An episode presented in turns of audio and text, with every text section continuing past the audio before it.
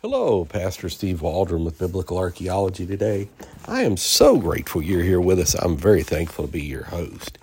And we're looking at Unearthing the Bible by Titus Kennedy 101 Archaeological Discoveries that Bring the Bible to Life.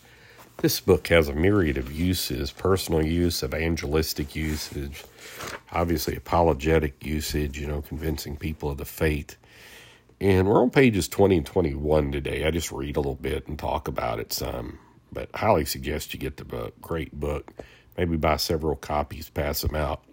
So you have the pre flood world, the Sumerian king list, and the date is 2000 BC. And this is on our YouTube channel, one of our more popular videos of a very unpopular YouTube channel. By the way, we are nothing major, but I am greatly appreciative for our tech team that helps us out there. But I'm totally non technical. But uh, as you can tell by the quality of these podcasts, but the pre flood world, but this is one of the more popular of our YouTube videos, a few thousand views or something. So, date 2000 BC, discovered in Larsa, Iraq, and the keywords are Sumerian, antediluvian, or pre flood and flood. And so let's get started on this. Again, thanks for being here. The Sumerian king list preserves a record of the kings of Sumer from local and foreign dynasties. I think you'll find this interesting, including reign links and brief supplemental historical information.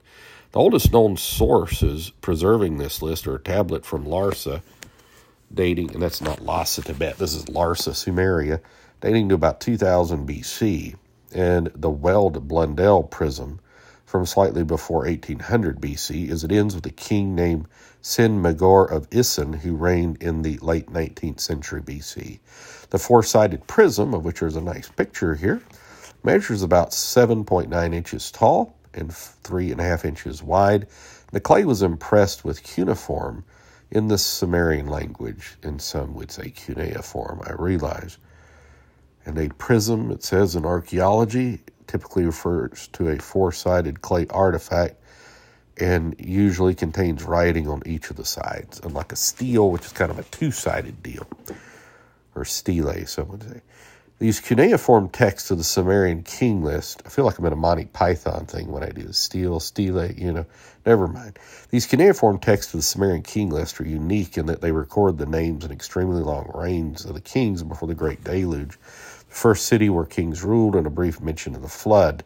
The reigns of these antediluvian kings were measured in the Sumerian numerical units known as sats. No, I think it's actually SARS, S A R S, 3600, NERS 600, and SOSIS 60, since the Sumerians operated with a sexagesimal base 60 mathematical system instead of the base 10 system commonly used today.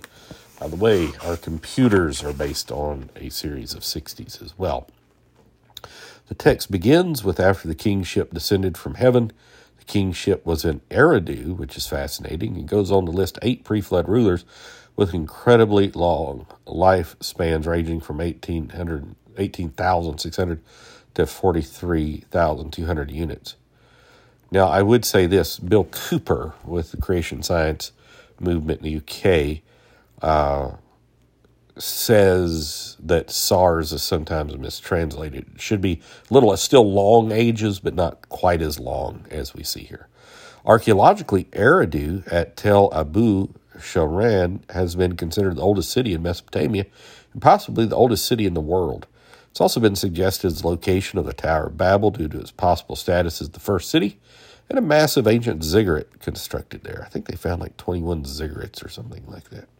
Following the list of these eight kings, the text then mentions after the flood swept over, the kingship was in Kish. Therefore, continuing the record of later dynasties and kings, the city of Kish was probably founded around 3000 BC. Perhaps it is coincidence, but after Adam, there are also eight men listed in Genesis before Noah and the flood. Maybe, maybe not coincidence. And by the way, this Kish is not like Saul of Kish. That's in the Holy Land. This again would be uh, over in Samaria, land between the floods. Mesopotamia. Although the long reigns of the Sumerian king list probably do not correspond to our calculation of years, or the numbers are drastically inflated, comparison between the pre flood and post flood reigns demonstrates that the Sumerians believed that the pre flood kings had lifespans several times longer than those who lived after the flood. Even Job mentions this. Uh, similar to a comparison between the pre flood and post flood lifespans in Genesis. As such, the Weld Blundell Prism, the tablet from Larsa are ancient Mesopotamian sources up to 600 years before Moses that document widespread belief that Eridu was the first city. People from the flood had before the flood had extremely long lifespans, and the flood reset civilization before 3000 BC. And of all that, really all I can say is amen. Um, myths tend to become less historical over time. So Genesis, even though it's written in 1400 BC, it existed in heaven and in the mind of God before that, and these myths became less historical. And a lot of people really challenge us on YouTube about that. So God bless. Thanks for being here. Check out our other podcasts. Please subscribe to the channel. Leave a five star review, helps people find us. Share with your friends, family, church family, and maybe write a uh, journal or notebook. Start one of things you find interesting. You'll have a power packed apologetics library in no time at all. And God bless you. Pray for the channel. We'll see you. Bye bye.